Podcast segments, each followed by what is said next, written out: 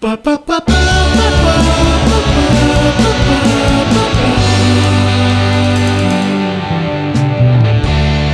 привет! Это подкаст «Хочу, не могу», в котором мы разбираемся, что такое секс и как им заниматься. Меня зовут Лиза, мне 23 года, я лесбиянка. Привет, меня зовут Алексей, мне 32 года. Я IT-инженер, люблю девчонок, очень люблю. А меня зовут Кирилл, мне 21 год, я девственник и тоже обожаю девчонок. И у меня даже есть Тиндер.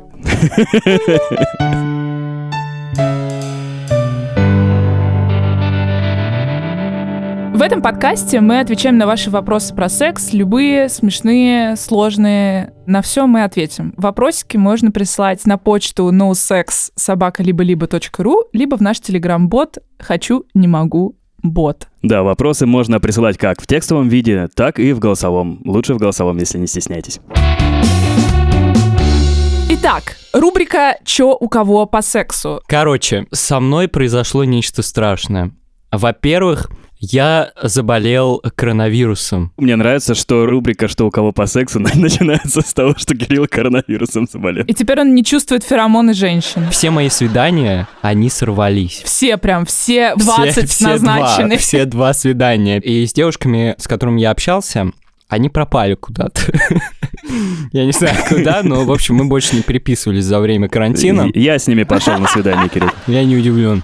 Вот, и после этого я как-то пытался пару раз залезать в Тиндер, да, и ничего не получилось, а, вот. И я подумал, а почему бы не сделать платную подписку на Тиндер, потому что там открывается очень много разных возможностей. Я знаю, что там можно вроде тогда смотреть, кто тебя лайкнул, а больше я не знаю, что можно делать. Там есть возможность поставить э, boost это такая фича, которая позволяет тебе на 30 минут в день, представляете, получать э, топовую активность, и чтобы тебя в 10 раз больше людей видело в приложении. Ты сегодня уже бустился? Нет, я сегодня не бустился, я хочу как раз побуститься в начале записи, чтобы в конце записи проверить, сколько людей меня облайкало. И случилась ли у тебя топовая активность? Мне интересно стартовые показатели сначала зафиксировать. У тебя сколько примерно матчей в неделю, в день происходит? А, вот у меня было матчи на неделе три, что ли. Я... Господи, а сколько ты людей свайпаешь вправо? Нет, где-то 10-15, может быть. Интересный Чувак. бизнес.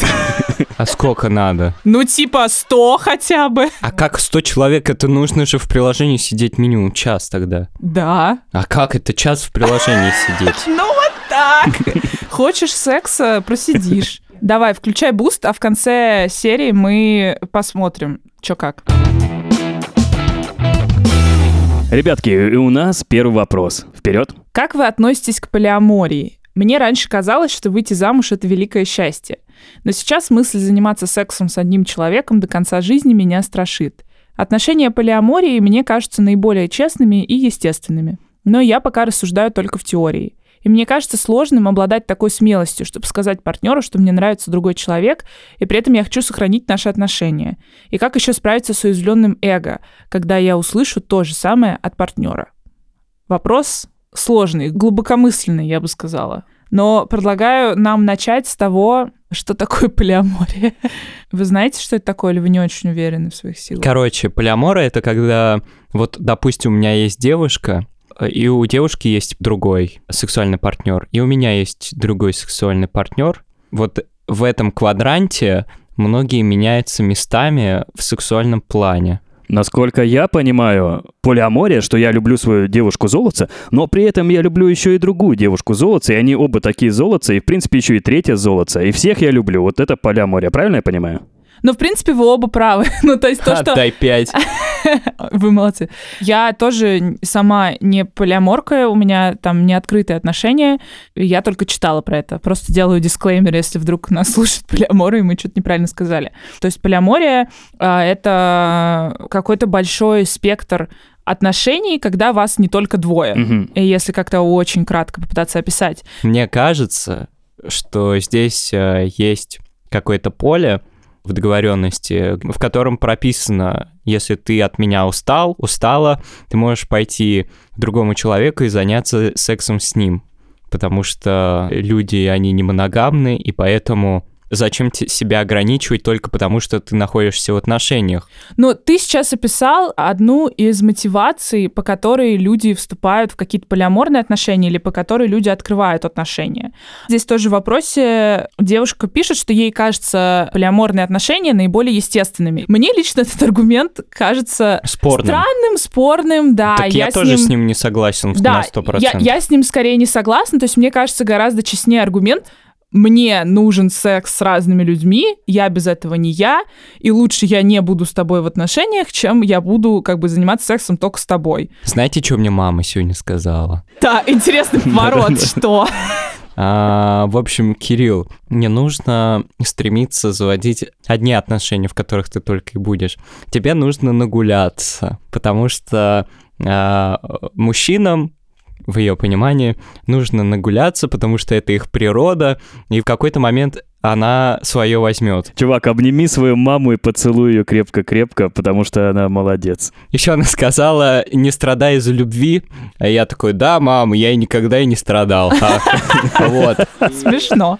Ты согласен с тем, что вот в твоей мужской природе а, есть желание заниматься сексом с разными партнершами, и что ты не чувствуешь, что ты сможешь себя удерживать, если ты сейчас не нагуляешься? Чисто технически, а вот пока я ни в каких отношениях, я понимаю, что я м- э, могу заняться сексом с э, многими разными девушками.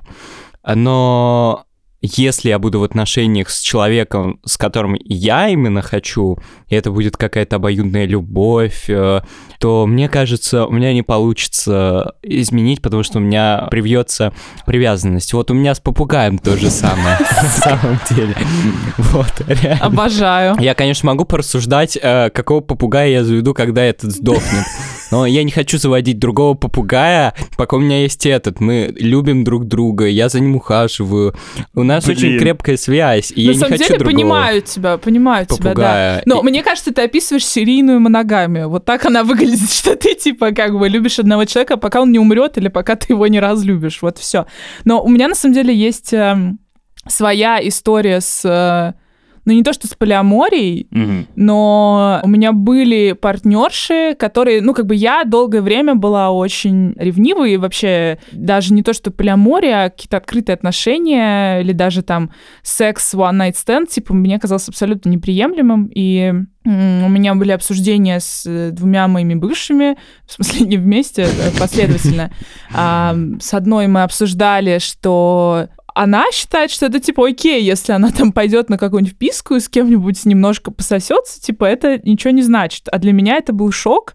Ну, отчасти потому, что она это сказала, как бы поставила меня перед фактом, что типа, ну вот ты знаешь, для меня вот так вот, ты там уж как хочешь со своими чувствами, в общем, сиди. Это даже недоговоренность какая-то. Ну Не- да, не- это немножко... спрашивать да, мне, мне не кажется это как бы равноправным каким-то разговором. Не казалось Мгм. тогда, сейчас не кажется. Вот. А с другой моей девушкой там а, была проблема, что я люблю очень договоренности и поговорить об отношениях. А ей казалось, что вот если мы сейчас договоримся, что секс это измена, то если она нечаянно, случайно займется сексом, вот так случится. Ну И вот не вдруг, заметит. Вдруг Да, я знаю, мне много раз рассказывали, как вдруг, случайно. Помутнение. Да-да-да, есть такая Вот. тема.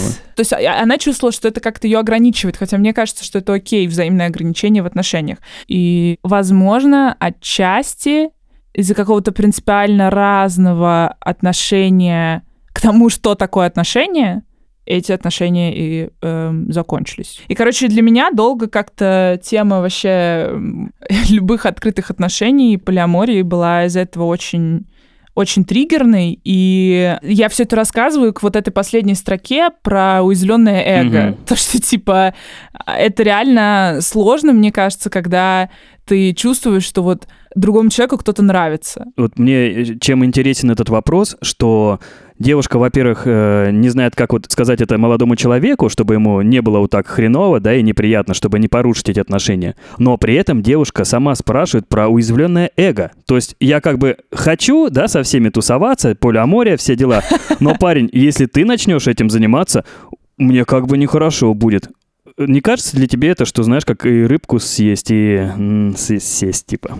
Да, конечно, это плохо. Есть такие истории, по крайней мере, я знаю, что часто, типа, ну, это с парнями происходит, которые такие, слушай, ну вот ты знаешь, давай как бы откроем наши отношения, и происходит так, что одного партнера условно 10 one-night стендов в месяц, а у другого один one-night stand в полгода. Ну, то есть, э, если только ты этого реально хочешь, а другому Да, партнеру да. пофиг, или он этого не хочет, и он как бы соглашается только, чтобы сделать тебе приятно, пойти на компромисс или не потерять тебя, ваши отношения скоро Мгм. закончатся. Мы с ребятами никогда, на самом деле, в жизни не сталкивались с ситуациями, где нам бы приходилось серьезно задуматься над тем, можем ли мы быть там в открытых отношениях или в полиаморных отношениях или нет. А сейчас мы поговорим с девушкой, которая состоит в открытых полиаморных отношениях и даже ведет об этом свой блог в Инстаграме. Привет, я Арина Винтовкина, мне 39 лет, я замужем больше 10 лет с одним партнером, вот с мистером Винтовкиным, с моим мужем, мы вместе 13 лет. Я секс-просветитель, журналист, э, блогер, психолог, сексолог и просто очень осознанный и клевый человек. А, черт, забыла. И полиамор. Приветик, привет. Я что-то знаю про полиаморию, потому что читаю какие-то блоги, в том числе твой, и теоретически знаю, как все это должно э, быть устроено, но э, нам сложно сказать что-то про уязвленное эго или про естественность этих отношений, потому что такого опыта у нас У нас его просто-напросто не было. Мгм. Ну, насчет уязвленности эго. Эго разных людей уязвляется от разного. Поэтому здесь э, держать в голове, что в любом случае человек будет раздавлен, расстроен и фрустрирован информацией о том, что у тебя есть какая-то симпатия к другому человеку, просто к другому существу, это немножко э, генерализировать вот этот вот тезис, который говорит о том, что ревность есть во всех, и она всколыхивается, дай ей только повод. Это не так. Все разговоры на тему полиамории, они начинаются с таких очень простых кейсов. А, Соответственно, вопрос, как эту тему заносить. Э, Если гомеопатическими, мелкими такими дозами по капельке в отношения вводить тему того, что да, мир не замкнулся на нас двоих, есть вокруг люди, и эти люди вызывают у нас с тобой разные эмоции. И просто эту тему, а, ну просто, вообще слово просто, оно, конечно, здесь самое неуместное, а, обсуждать и крутить в отношениях. Не делать вид, что тебе ничто не интересно, никто не интересен, а пообсуждать. Не знаю, какие девушки привлекают, какие молодые люди а, отталкивают или наоборот, какие чувства рождаются. Потому что вот этим вот э, элементом флирта на самом деле чаще социального, конечно, чем сексуального, овеяна достаточно большая часть э, жизни каждого из нас. Просто мы предпочитаем об этом не говорить со своими партнерами. А если эту тему вводить в разговор, то мысль о том, что следующий этап, условно, что у тебя возникло сексуальное влечение к кому-то другому, она не будет выглядеть такой дьявольски откровенной и рушащей картину мира вот этого второго человека. Опять же, есть такая очень странная фантазия людей, э, далеких от полиамории, что полиамория — это, знаешь, билет в один конец. Вот если ты сказал, что тебя кто-то привлекает в романтическом или в сексуальном смысле, то все, ты обязан с этим человеком испить эту чашу до дна. То есть ты должен тут же получить согласие у своего партнера, пуститься вот с тем новым человеком в какие угодно приключения. На самом деле это не так. Дозу вот этой свободы в отношениях каждая пара, каждый союз он определяет для себя сам.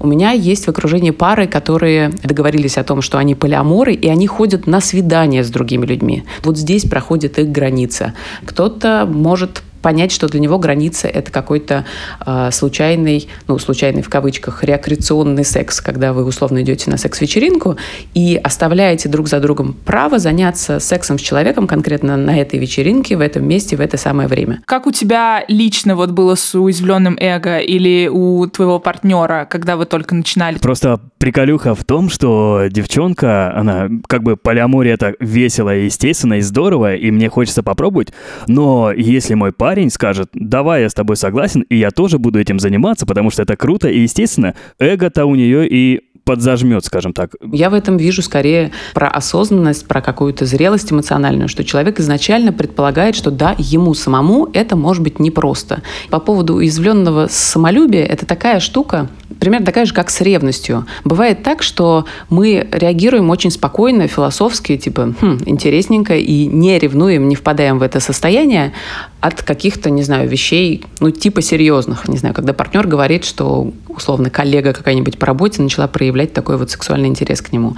А бывает, что ревность вызывают какие-то элементарные вещи. Вы договорились пойти в кино, ты сказала, что ты хочешь посмотреть этот фильм, а человек взял и пошел на тот же самый фильм со своими друзьями. Просто моя ситуация. Ненавижу, когда так делают. На самом деле, один из самых больших полиаморных скандалов, который был в нашем прайде, э, мы с мистером Винтовкиным пошли на фильм, на который миссис Винтовкина очень хотела сходить со мной. И для нее это было настолько важно, настолько вот персонально для нее, ей хотелось разделить этот опыт именно со мной. Почему я эту такую немного нелепую историю пересказываю достаточно часто? Она очень красочно иллюстрирует мысль о том, что мы триггеримся разными вещами. И очень часто мы триггеримся и впадаем в ревность и в какое-то э, сложное состояние, когда ты думаешь, так, а я ему совсем не дорог, не интересен и не важен. В момент, э, когда ты сам не в ресурсе. Когда у тебя плохая самооценка. Да, это не константная единица. Люди даже с самой э, уверенно стоящей самооценкой, время от времени проваливаются в ощущение собственной ничтожности, ну, в зависимости от разных ситуаций. И наоборот, люди, которые в целом робкие, и им кажется, что они не уверены по жизни, бывает так, что ну, это их какой-то там звездный день и так далее. Речь о том, что когда такие разговоры на в целом хорошем эмоциональном фоне происходят, людям свойственно теоретизировать спокойно, а не впадать вот в этот вот нервак по поводу того, так-так-так, к чему она завела этот разговор, сейчас она мне скажет какую-нибудь фигню. А, и то же самое с ревностью. Держать в голове, что ревность, она всегда сигнализирует о дефиците и в момент, когда тебя одолевает вот этот вот приступ ревности, самое первое, что нужно сделать, это спросить себя, чего мне сейчас не хватает. И когда ты находишь эту штуку, что, например, у вас с сексом какая-то нескладуха в последнее время, и тебе сейчас, вот конкретно сейчас, в этой точке, мысль о том, что он будет заниматься с кем-то э, еще сексом, она для тебя максимально болезненная. А когда у вас полный гедонизм и, не знаю, вы последний месяц не вылезаете из кровати, а, ходили на вечеринку, не знаю, там в секс-отель и так далее, то вот от этого избытка ты такой, окей, человек хочет себе новых сексуальных впечатлений. Почему бы нет? То есть положенное на разный эмоциональный фон и на разную вот эту вот насыщенность и удовлетворенность собственной жизнью, тема полиамории заходит абсолютно по-разному. Леша заинтересованно слушает. Внимает. А, будет потом пересказывать своим дамам. Меня вот еще что в вопросе заинтересовало, что там идет такое противопоставление, что девушка, да, пишет, что раньше мне казалось, что выйти замуж – это великое счастье. И это как бы такая идея, ну, которая нам как бы навязывается с детства, что вот у тебя есть определенный путь, условно, выйти замуж, и вы там занимаетесь сексом до, до смерти вдвоем. И дальше она говорит, но ее вот эта мысль страшит. И как получается, что у нее есть в голове две оппозиции, что ты типа либо замужем, и ты там занимаешься сексом только с этим человеком, либо ты уходишь в полиаморию, и у тебя там какой-то, типа, крейзи как гедонизм, вы там, типа, находитесь в своем естественном состоянии. Дикие звери, бегущие по саванне. Да, там вы там, типа, удовлетворяете все свои биологические потребности в новых партнерах, вот эта вот вся фигня про биологию. И меня вот эта оппозиция очень пугает, потому что мне кажется, что, ну, я точно считаю, что это все про договоренности и про спектр. Лиз, ну тут я с тобой абсолютно согласна. На самом деле, это примета таких первых каких-то шагов э, в тему личного, когда ты очень категоричен ко многим вещам. Тебе кажется, что у меня есть присказка такая, либо на лысо, либо косички. Ну, то есть промежуточного варианта, когда ты с хвостиками, его как будто бы не существует. Я 13 лет там, по ту сторону вот этого процесса, да. Ничего э, в браке не происходит такого, что не зависит от вас двоих. Соответственно, вопрос, с кем ты вступаешь в этот брак и что ты в этом браке ищешь. А, и вот это вот противопоставление полиаморной истории и моногамной, оно, опять же, очень э, ну, искусственное. Людям все время кажется, что нужно выбрать, нужно выбрать. А, человек, который себя идентифицирует как полиамор, в тот момент, когда у него вообще нету отношений, то есть никого, ни одного партнера. Он все равно остается полиамором. Но это знаешь, как условно гей или лесбиянка. Человек, который себя идентифицирует так. В момент, когда у него нет ни одного партнера, он перестает быть геем или лесбиянкой? Нет. То же самое с полиаморией, если рассматривать ее как систему взглядов на любовь. Поэтому это штука, которая внутри тебя есть и которая в твоих отношениях моногамных может либо прорасти, либо не прорасти. История с полиаморией – это история про большой запрос и отдавать в том числе. Мало кто про это думает, когда представляет себе жизнь полиаморов как бесконечную кинки-пати, но когда у тебя больше, чем один партнер, у тебя должно быть эмоционального багажа, эмоционального вот этого всего, сердечности Хватать твоей, внимательности. Да, да. Полиаморы — это в некотором смысле такие фрилансеры. Да, я прям сегодня цитатами говорю. А, ты умеешь совмещать, ты понимаешь, что ты, э, у тебя все хорошо с тайм-менеджментом, ты э, готов включаться в эмоциональные проблемы других людей. А это, ну, как бы странное представление, когда, условно, ты встречаешься или занимаешься сексом с человеком, но как только он начинает делиться с тобой чем-то личным, ты такой, о, не-не-не, мне это не интересно, мне дома этого хватает.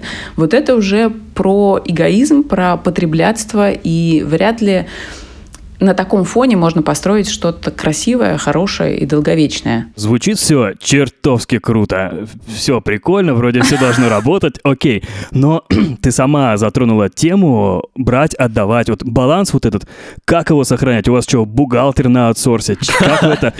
Понимаешь, я на работе задержусь или там в бар с друзьями схожу, и мне уже могут сказать, типа, мне мало внимания, ты уделяешь внимание друзьям, там, своей сраной музыке или еще что-нибудь такое. А у вас же, как вы это все менеджерите, вот это? На самом деле это правда один из самых сложных моментов, э, которым я имела такие очень абстрактные представления, как это все будет. В самом начале мы так шутили, типа, а как же это мы будем, будем решать, кто, когда, где ночует? Что, календарик, что ли, э, в телефоне заведем общий?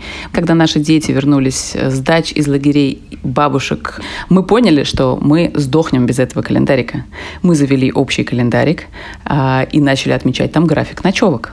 Мы прошли этот путь буквально за 4 месяца. Здесь важно саму собственную голову зачистить от представления о том, что э, будет рушить ваши отношения. Пока ты не попробуешь, ты не понимаешь, что от этого больше облегчения испытаешь или больше от этого потеряешь. Вот нас, например, выручает э, график. Леш, тебе подходит. Ну да, с какой-то стороны. Плюс за полиаморию, да. Честно тебе скажу, выручает, и это, правда, огромное подспорье, какая-то личная самореализованность. Представим, у Аренки выдался тяжелый день, э, когда ей э, грустно, печально и хочется на коленочке, и не хочется ничего решать.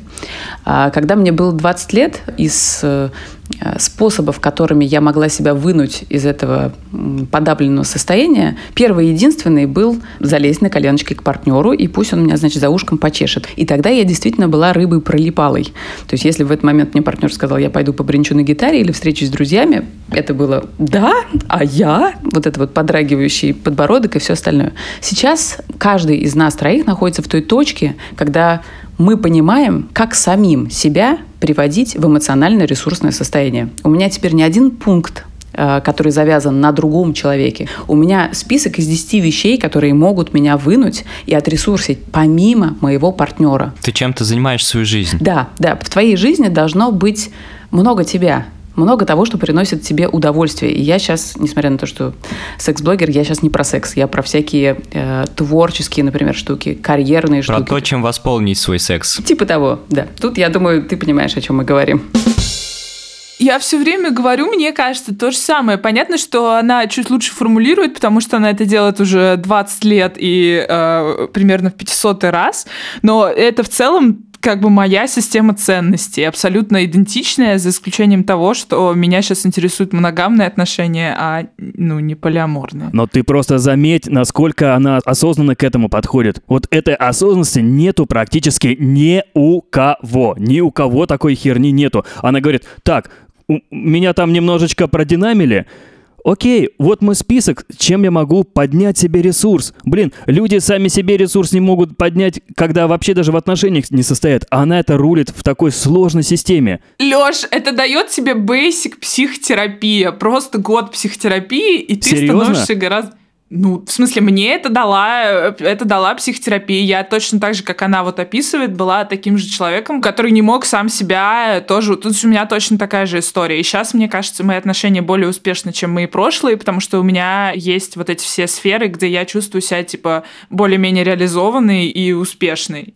Лёш, короче, Патриархат заставляет девушек считать, что отношения это главное в их жизни, и их мужик это главное в их жизни. И из-за этого у тебя в том числе вот эти проблемы, что тебя не отпускают поиграть на гитаре. Это как бы все связано. Все свелось к патриархату. Все переплетено, как пел Оксимирон. Все переплетено, море нитей, но Потяни за нить, за ней потянется клубок Этот мир веретено Короче, чем больше сила, тем выше ответственность. Это чья цитата Гитлера? Нет, это из Человека-паука. Запомни, чем больше силы, тем больше и ответственность. И поэтому у Арины все так хорошо получается. Вот будет нам по 39, мы тоже будем хорошо со всем справляться.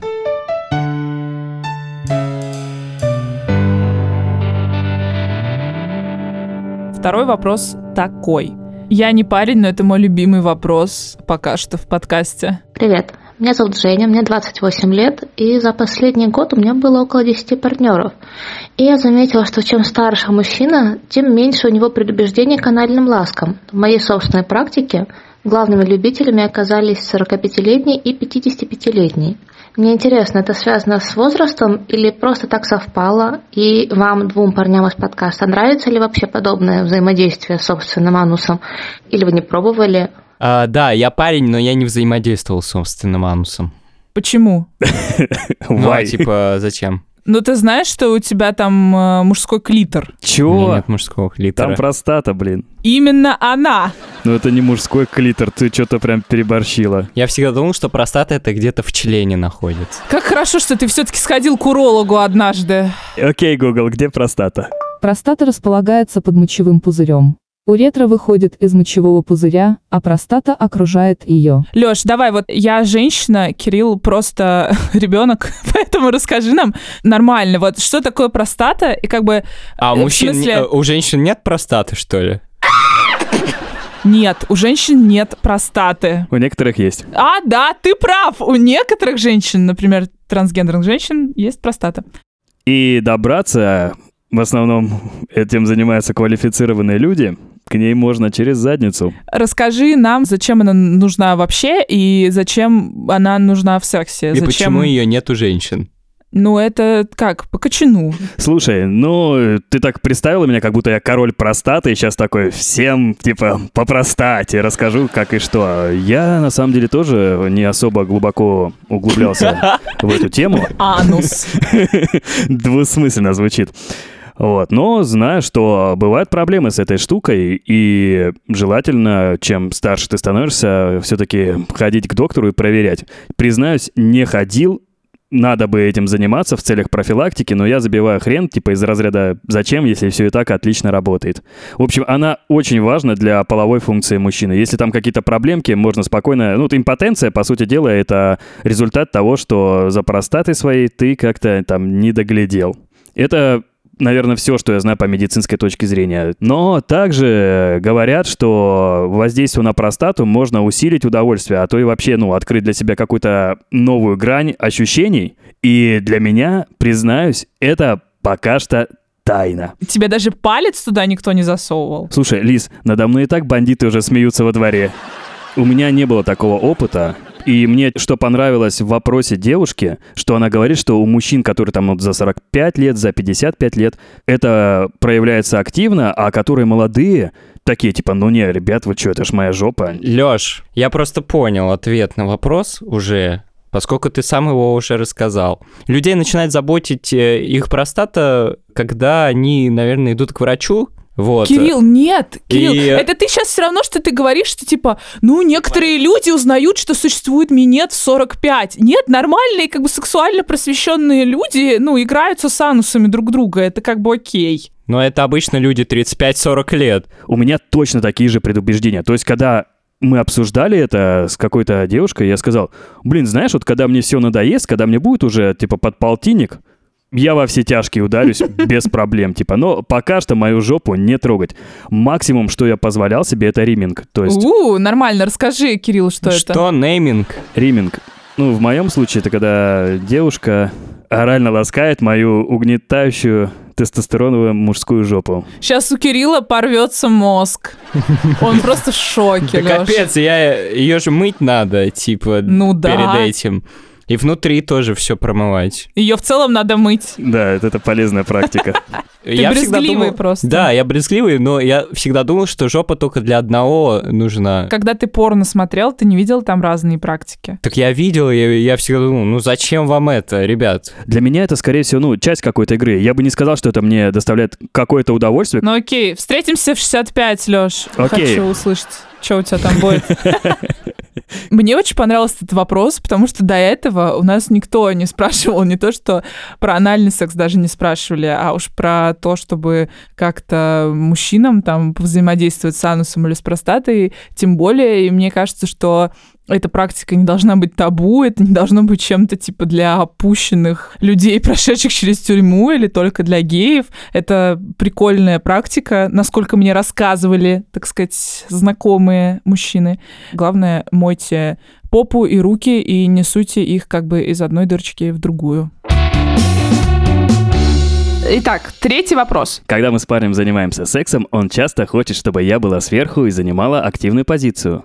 А мой вариант — это спокойно лежать на спине или боку, чтобы со мной занимались сексом, а не я. Ну вы поняли. Да, поняли. Мне тяжело даются все эти приседания, и в итоге никакого кайфа. Э, Что с этим делать, учитывая, что для него это важно? Кирилл, вот мне кажется, наши слушатели все думают, что ты любишь быть в пассивной роли, как э, молодой девственник.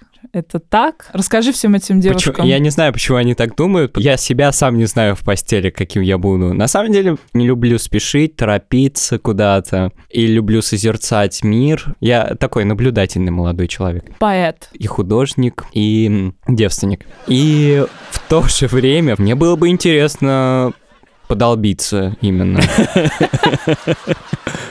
Кирюх, а насчет приседаний что? А как приседать во время секса? Это ж нужно Но она- вдвоем приседать тогда. Нет, имеется в виду, что ты как бы, представь, ты на коленях сидишь, и тебе надо как бы на коленях приседать, Приседать на попу коленях. опускать, поднимать. Это тяжело, я согласен. Но не обязательно же долго это делать. Ну, зависит от э, необходимого времени стимуляции. Ты, конечно, можешь делать недолго, но, может быть, никто не кончит. Вы видели мой график? Это слишком долго.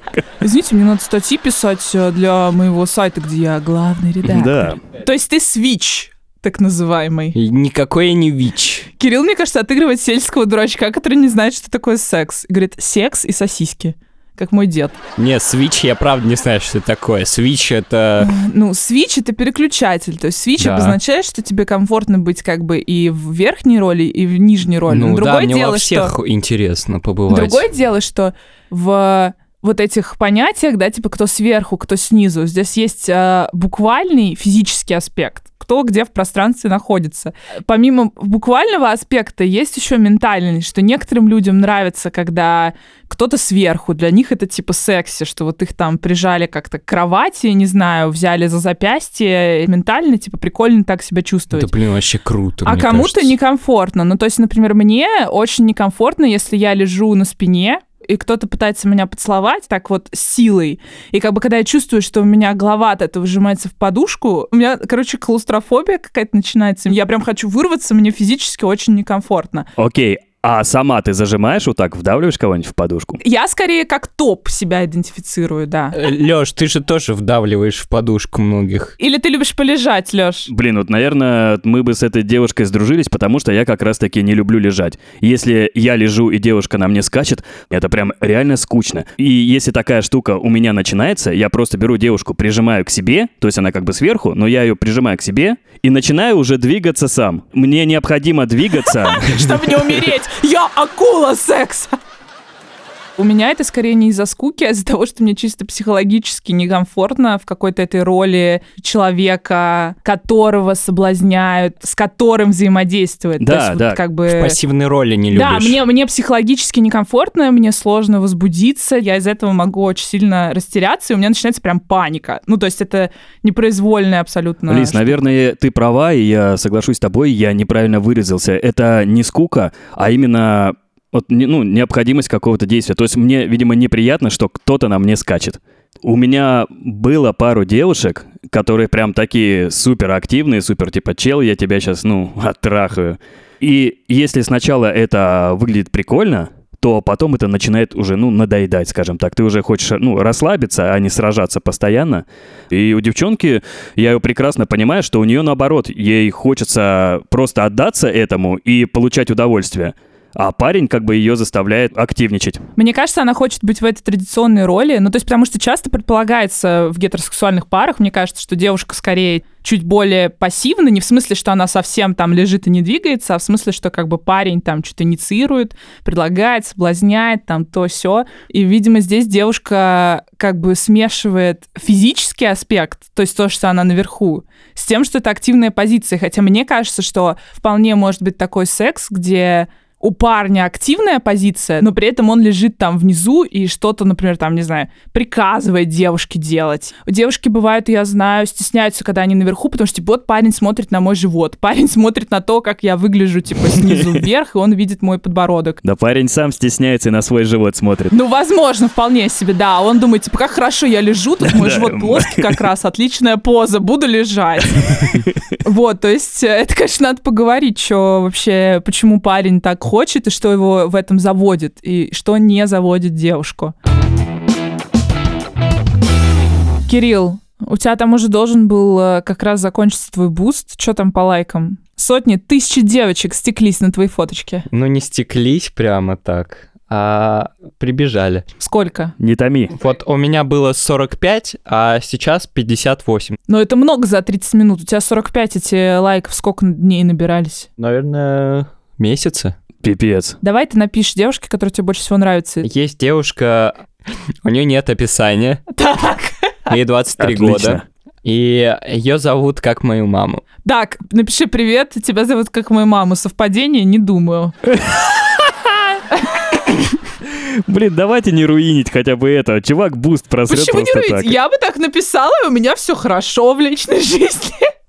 Это называется быть смешным. Ладно, Леш, давай твой вариант, а Кирилл подожди, выберет. подожди, подожди. Давай я напишу вот этой девушке то, что ты, Лиз, говоришь, а потом а другой, ещё- да, а другой то, что Леша скажет. а, Я отправил. Теперь другую выбирай, Леша будет писать. Нашел. Учится в том же универе, что и я, 19 лет. Напиши, знаешь что? Привет, ты на каком курсе или что, как там у вас в универе это делается? Ну, не знаю, Леш.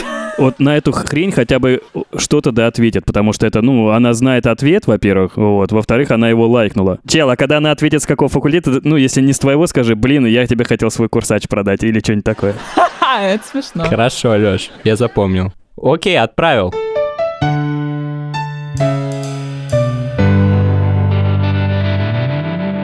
У нас есть инстаграм хочу.не.могу. Пожалуйста, подписывайтесь, ставьте лайки. Мы хотим, чтобы у нас было очень много подписчиков. Иначе мы заставим Кирилла трогать его анус.